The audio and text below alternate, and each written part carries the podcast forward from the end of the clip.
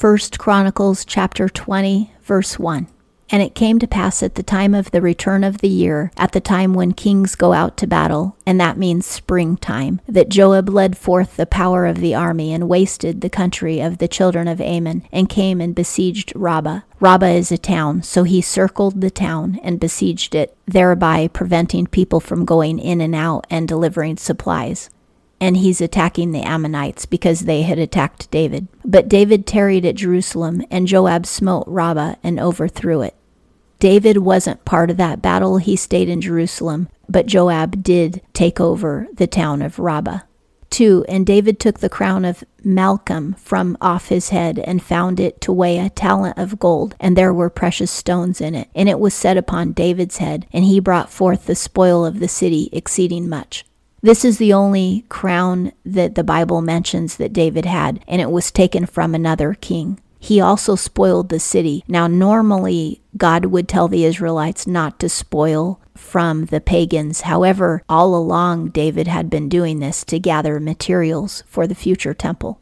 3. And he brought forth the people that were therein and cut them with saws and with harrows of iron and with axes. Now that's a bad translation. He didn't chop the people up. In some translations, it literally sounds like he's chopping people, but he isn't. What he did is he made them become sawmen and axemen. He made them become servants who used the saw and the axe and the hammer. That's because he was going to use them to chop trees and do other hard labor for him. Remember, he had to gather the cedar for the temple as well.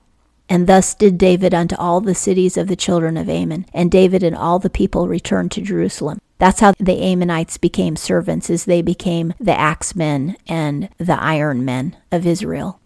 4. And it came to pass after this that there arose war at Gezer with the Philistines. Then Sibbechai the Hushathite slew Sippai, the sons of the giants, and they were subdued.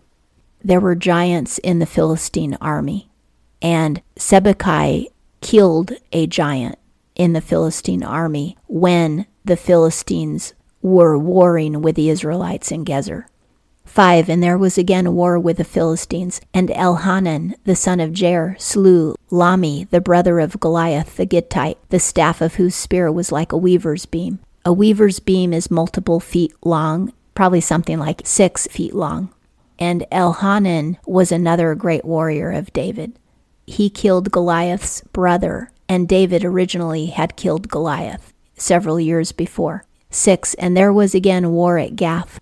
Gath is where Goliath and his family lived, so there's giants in Gath. Where was a man of great stature, whose fingers and toes were four and twenty, six on each hand and six on each foot, and he also was born unto the giant. For some reason, some people who are giants have 24 fingers and toes instead of 20. It has something to do with genetics.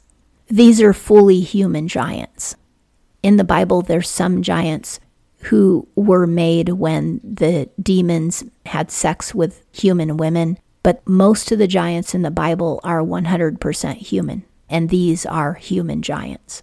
Because when you trace the lineage, they go back to the patriarchs. 7. And when he taunted Israel, Jonathan, the son of Shimeah, David's brother, slew him. David's nephew, Jonathan, killed a giant in Gath. 8. These were born unto the giant in Gath, and they fell by the hand of David and by the hand of his servants. So that's probably another relative of Goliath who David killed. So in this chapter, two other of his giant relatives were killed by David's mighty warriors. And that concludes First Chronicles chapter 20.